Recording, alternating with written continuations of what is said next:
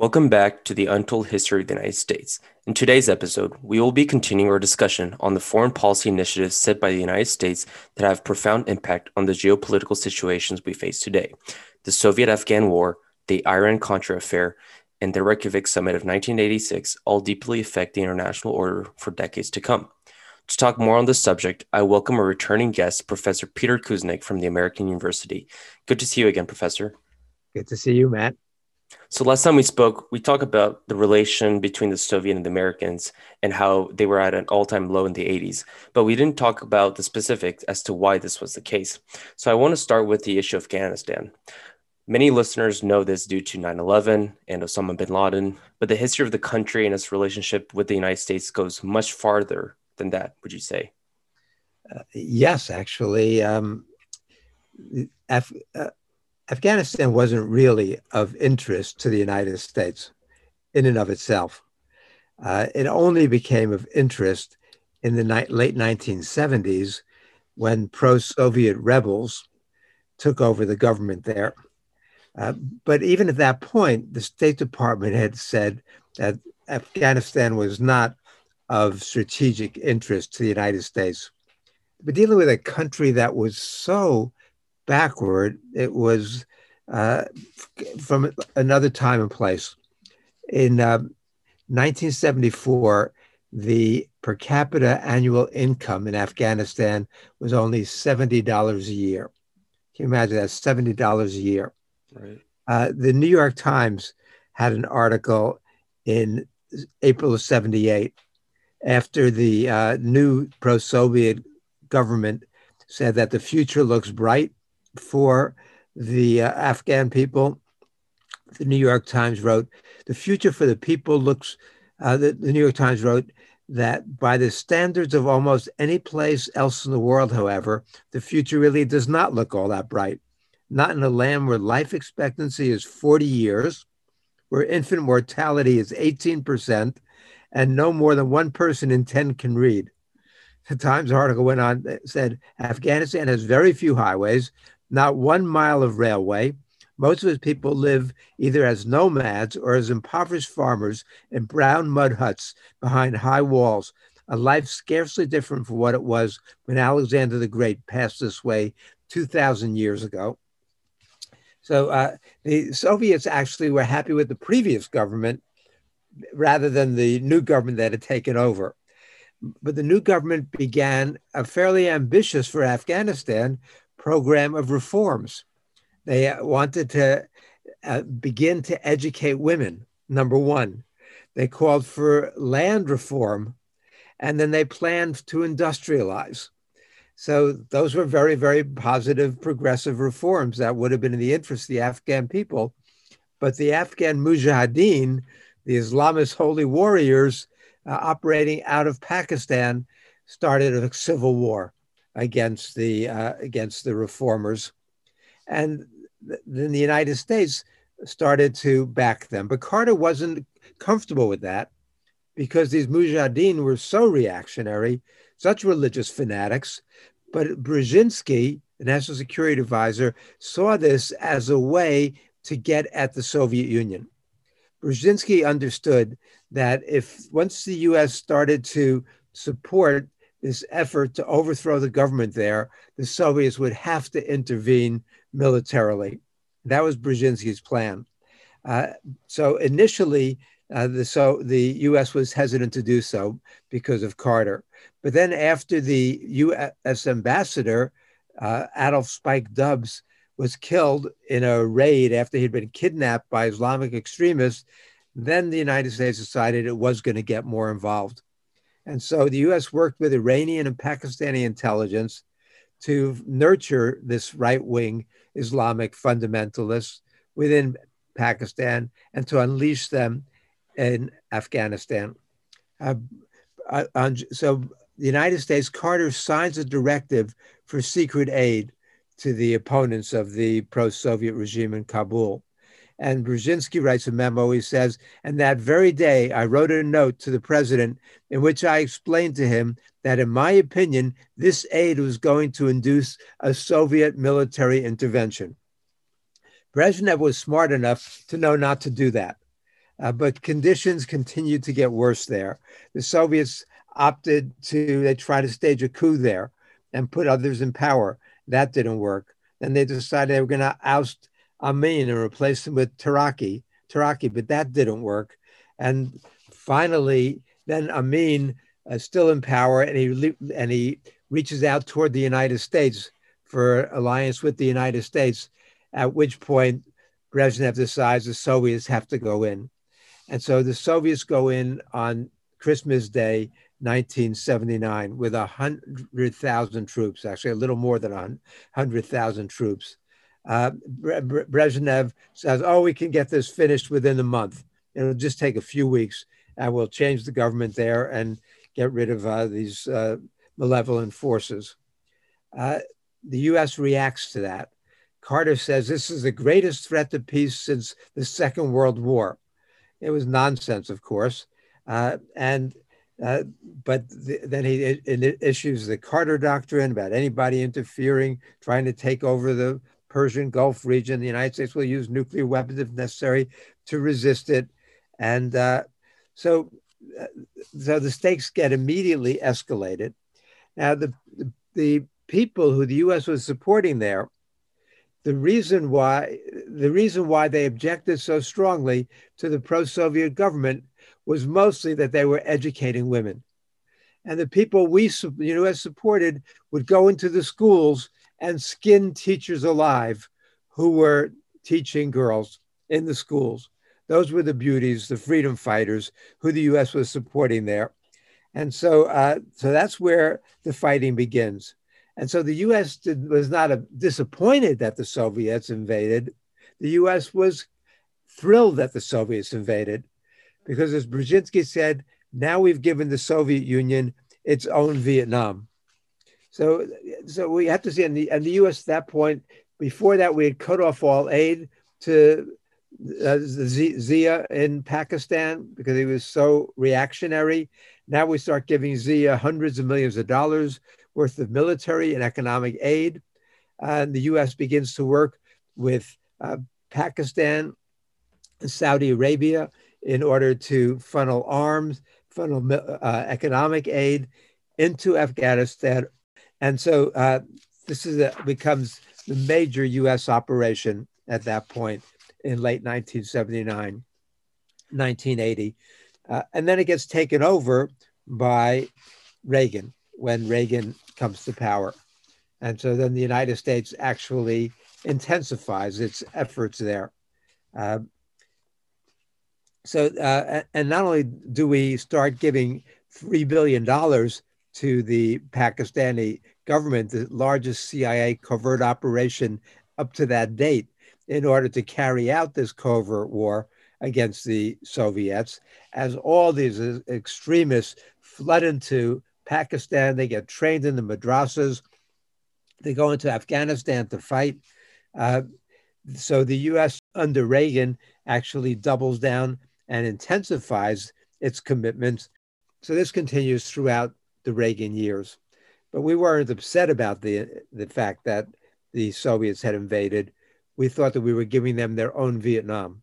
And it was a, a disaster from the very, very beginning.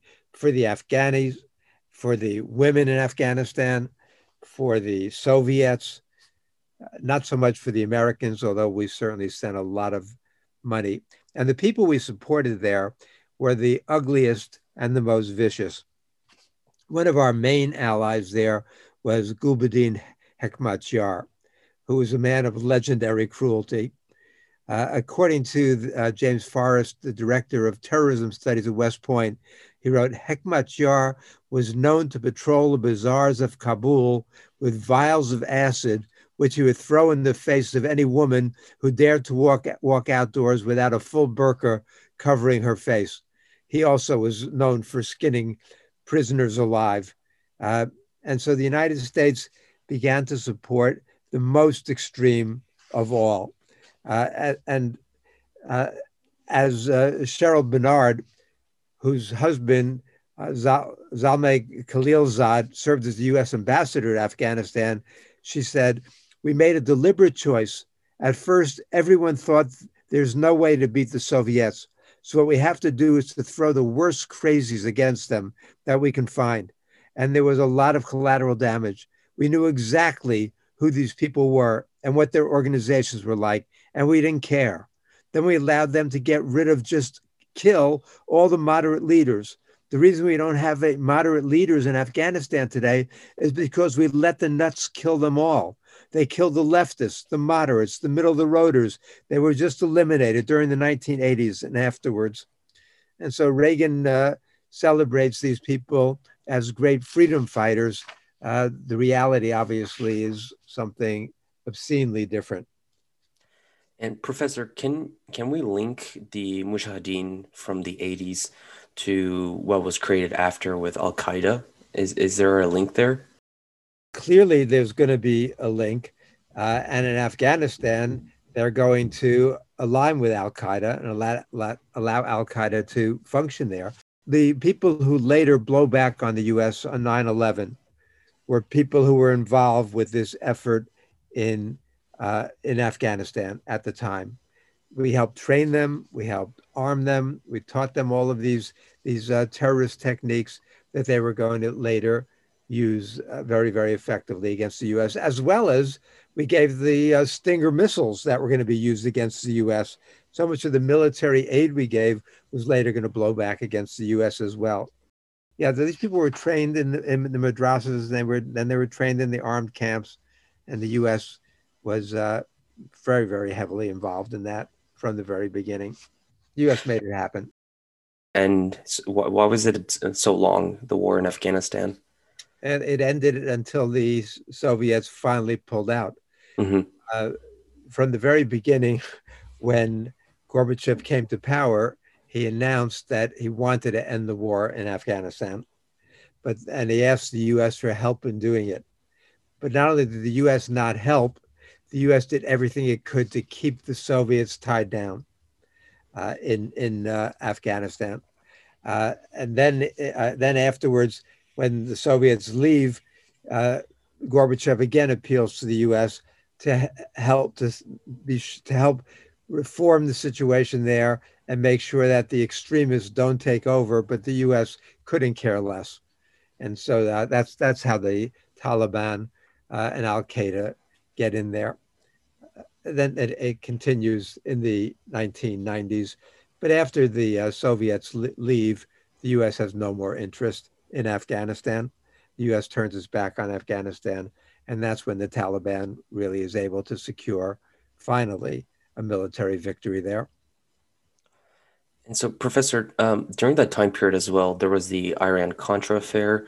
And I think it can be confusing to some people because there are so many state actors involved in this.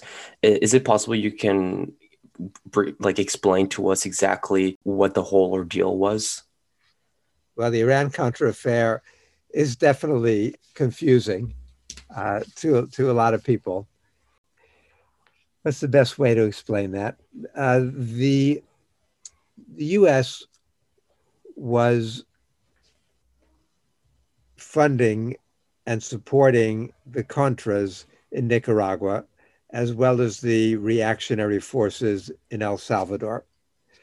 But the US government was very upset that there were a lot of people who were very upset with uh, the US supporting such terrorist, vicious forces in Nicaragua. And so the Congress passed the Boland Amendment.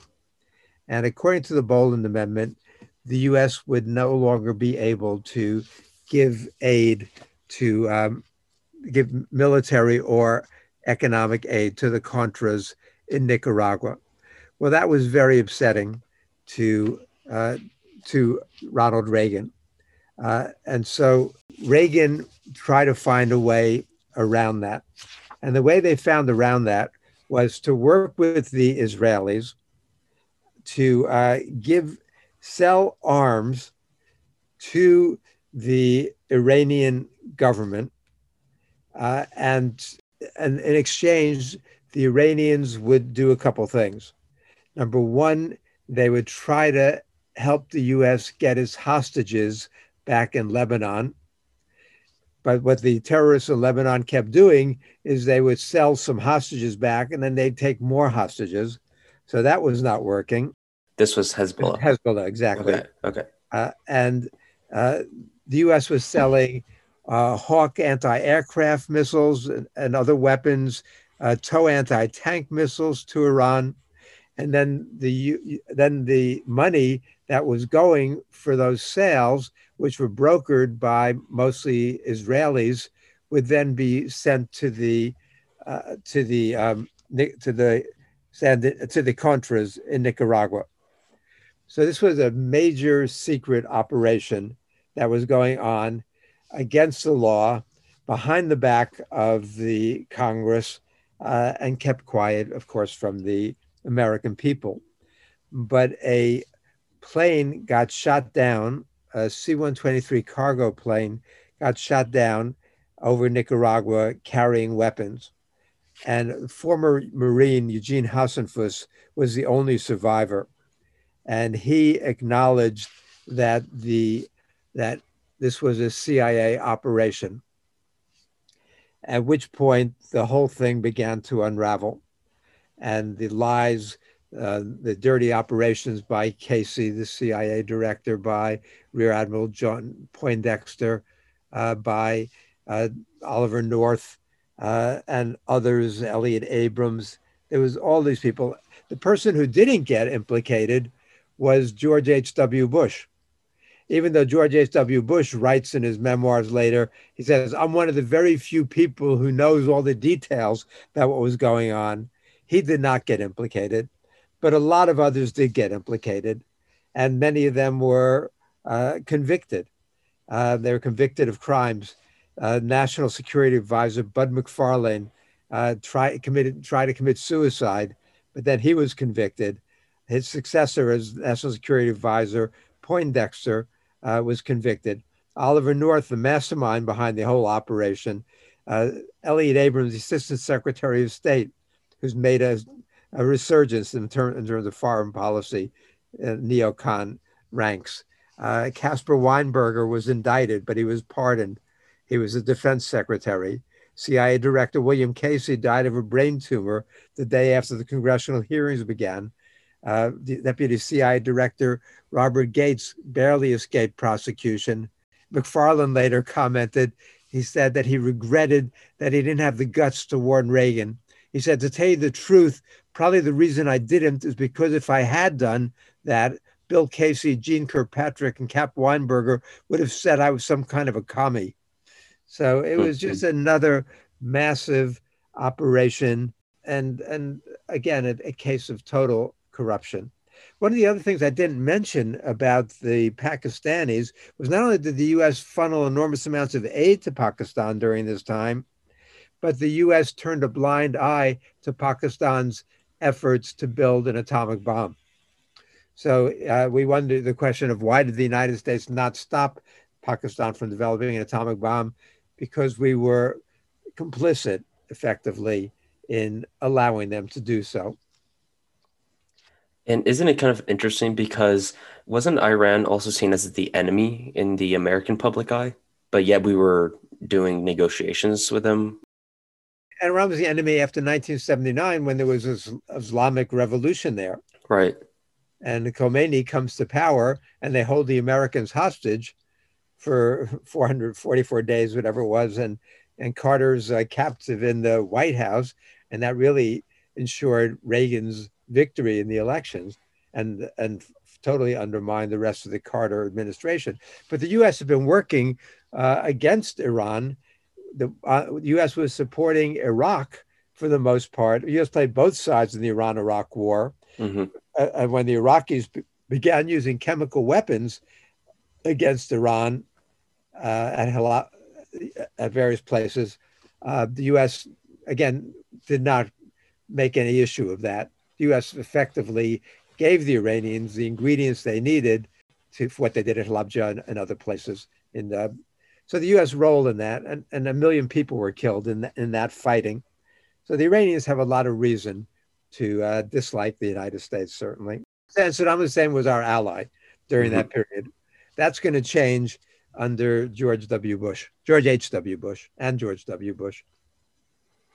And so I'm interested in the diplomatic side now of Reagan and uh, Gorbachev, because uh, as you know, the uh, Reykjavik summit was uh, very important during that time.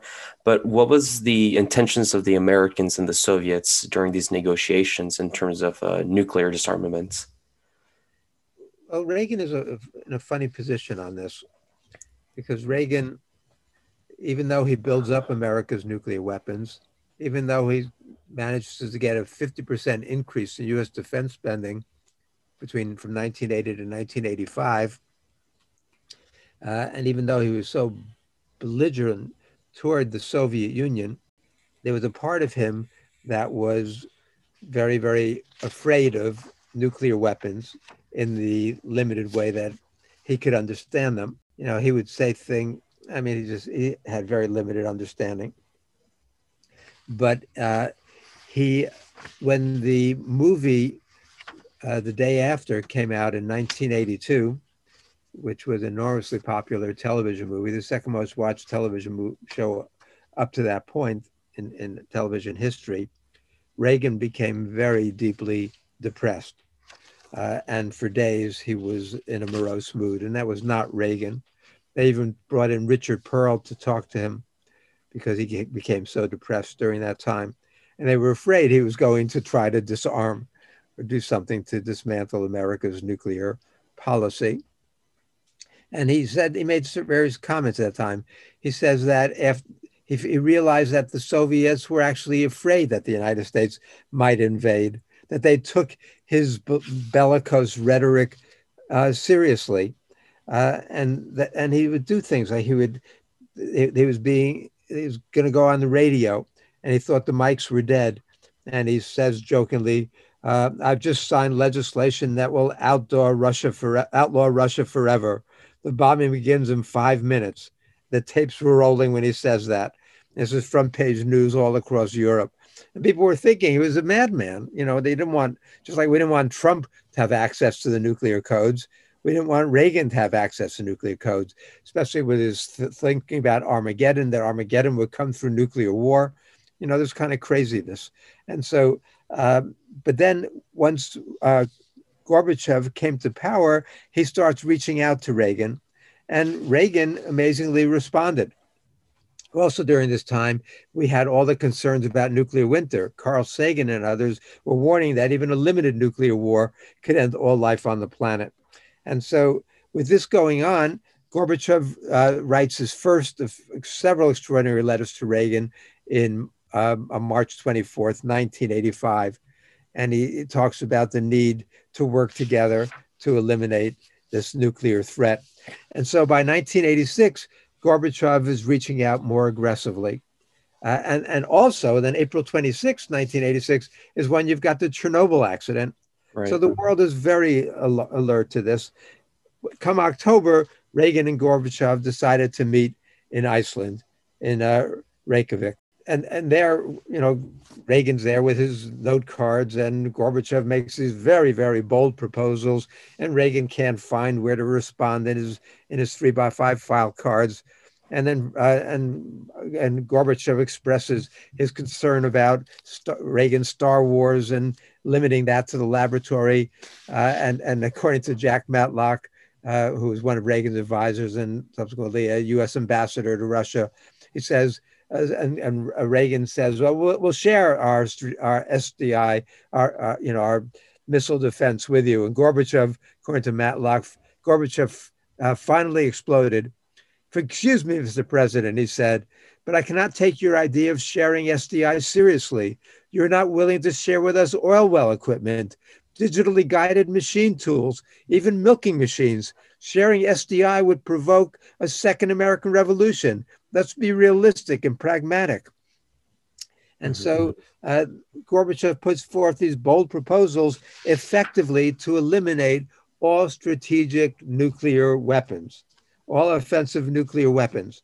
And Gorbachev and Reagan hesitates and and f- finally uh, George Shultz, the Secretary of State, says to him, "This is the best proposal we've ever gotten from the Russians. Let's do it."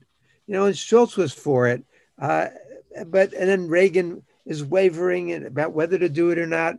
And he asks uh, Richard Perle, the Prince of Darkness, the most extreme right winger among them, the brains behind a lot of uh, George W. Bush's later bellicose policies, militaristic war policies. Perle tells Reagan that we, if we do this, it's going to destroy your Star Wars program.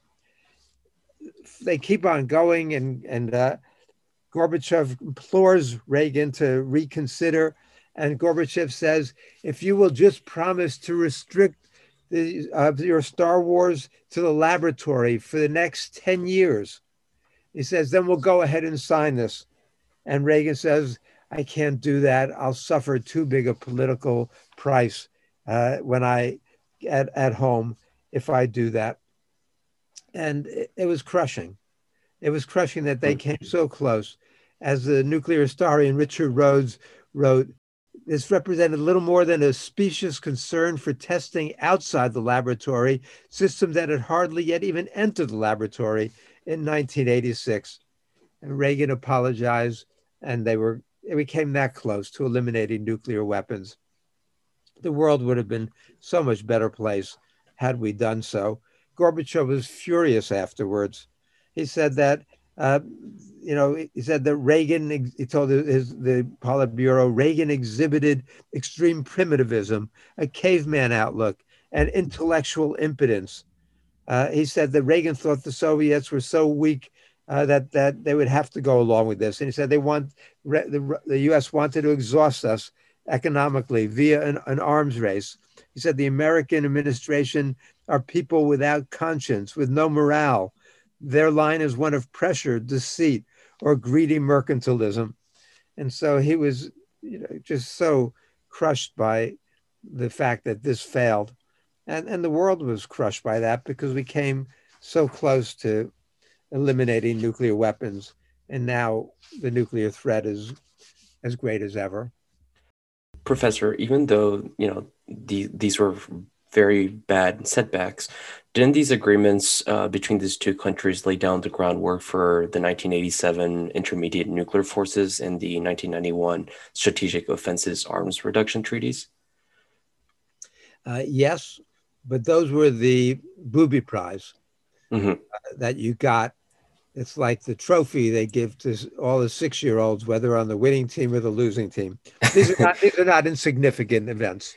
Right. Uh, the, the INF Treaty and START Treaty, these, these are very important developments, but they um, pale by comparison to what could have been achieved and what should have been achieved. And we have not had a statesman on the world scene like Gorbachev ever since. And that was our moment. We had a, somebody who spoke for the world, who spoke for humanity, spoke for the planet, uh, and it would have been one of the great victories for humanity of the 20th century had we done so. And do you think we'll ever have a Reykjavik summit in the near future? Or do you think it's not possible considering the increasing hostility from China, Iran, North Korea? I think the hostility is coming from the US primarily. Okay. Mm-hmm. Uh, and uh, if you heard Biden's talk today, there were some positive elements but when he talked about the about U.S. relations with Russia and China, he was sounding like an old Cold War hawk. He says we don't want a new Cold War. He says, but we're going to deal in, in power terms. We're going to deal with them. We're going to have alliances to stop Russia and China. We understand that they're hostile powers, and we've got to stop them both from what they're doing. It was not reaching out an olive branch in the way that was needed by the world. And if you look at the position that China, that that the Europeans are taking toward China, uh, they're not going along with the hardline U.S. policy or toward Russia. France and Germany are have led the effort to improve relations with both countries, uh, and uh, so the, the hardening, the stiffening that Biden wants to see on the part of NATO, I mean that train has left the station four or five years ago the world is not the same as it was when Biden was vice president uh, back in 2016. Uh, and so the United States might want to play that kind of role of hawkish leader of the Western world, but nobody wants the U.S. to play that role. And so, I mean, there are some good things going on. The U.S. today officially got back into the Paris Climate Accords. The U.S. is back in the WHO. The U.S. is going to has offered four billion dollars for global uh, vaccination efforts. The United States renewed the New START treaty with Russia. That was so so crucial. These are all good things, uh, but we don't want to see the world polarized, even in terms of quote unquote democracies like the United States, where there's almost had a fascist coup a month ago in Washington, or, or you know authoritarian regimes like Russia and China, uh, who I you know I'm very critical of um, a lot of things going on in Russia and China. Uh, on Russian TV today, I was criticizing Putin for his knee-jerk response to Navalny. I mean, I criticized the Chinese for Hong Kong and for the way they treat the Uyghurs and for I mean their their provocative policies in the South China Sea and the Strait of Taiwan. There's a lot of criticism to go around, but uh, the United States certainly his hands aren't clean in all of these things. Professor, thank you for coming. Always happy to do it, Matt. Thank you as well to our listeners. The next time we come back, we'll be analyzing President Bush and Clinton and the New World Order. Don't forget to follow us on Facebook, Instagram, and Twitter at McGill International Review for more up to date insight and analysis of global issues and international affairs.